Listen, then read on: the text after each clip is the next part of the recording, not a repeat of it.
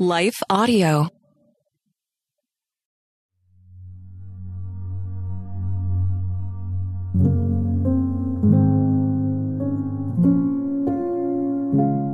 A Prayer for When You're Under the Weight of Sin by Tiffany Thibault, read by Leah Martin.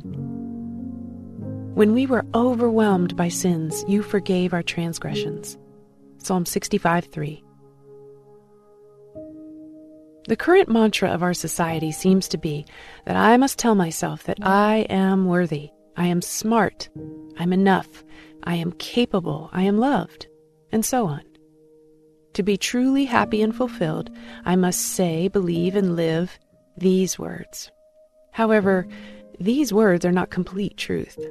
You see, regardless of how much I personally affirm myself and try to build myself up, this affirmation still fails to cover one very important aspect of the state of my soul. I'm a sinner.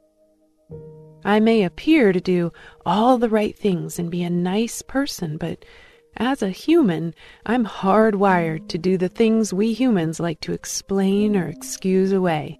And God gave us a word for this. That word is sin. Sin is anything we do that misses the mark of God's perfect holiness. It causes a separation between God and you. Sin is anything that breaks the heart of God. Sin is anything that causes hurt to another. Sin makes us unclean and unworthy to stand before God, and no number of cultural labels can cover our sin or make us good enough as a sinner to stand in the presence of God. Our sins not only cause us to be separated from God, but leave us lonely and overwhelmed under sin's consequences.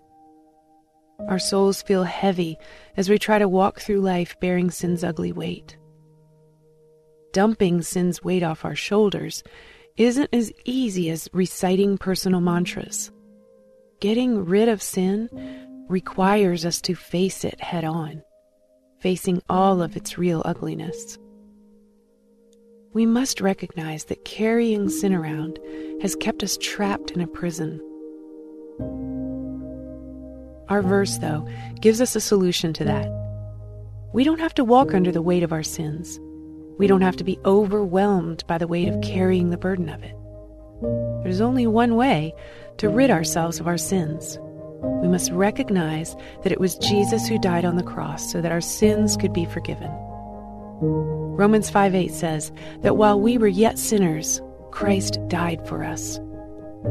1 Peter 2:24 says this: He himself bore our sins in his body on the cross so that we might die to sin and live for righteousness. Jesus is the answer. He forgives every single one of our sins through his death on the cross. We must turn to him and accept his forgiveness. It's free. It's waiting there for every single person who wants it. There are really only two choices before us continue living your life overwhelmed with the weight of sin, or turn to Jesus and be saved. If we choose to trust Jesus, He will forgive our sins. Scripture promises us that. Jesus will remove that overwhelmed weight we carry. Christ's freedom brings us joy, which will cause us to want to spend the rest of our life living for Him. Let's pray. Dear Lord, thank you for the comfort of Psalm 65 3. You forgive my transgressions. You took my sin upon yourself when you hung upon that cross. For me. You died for each one of my sins, for every one of my sin filled thoughts, for every ugly attitude I have, and for every selfish and evil action. You forgave every single one of my sins. None of them are too bad for you to forgive. Lord, help me to walk in the freedom that this reality brings. Help me to point others to you, that they might also find forgiveness. In your name, I pray. Amen.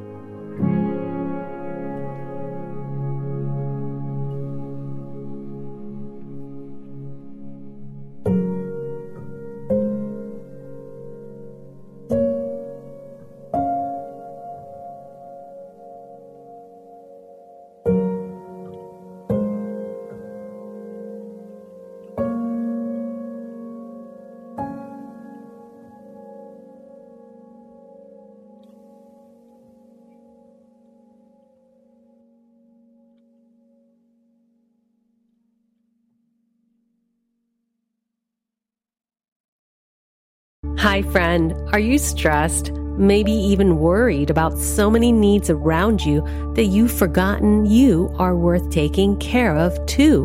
Well, I'm Bonnie Gray, the host of Breathe, the Stress Less podcast. I want to invite you to join me as I share practical tips based on science, inspired by God's Word, to help you spark joy and restore God's peace and love to your soul. Subscribe now and go to lifeaudio.com.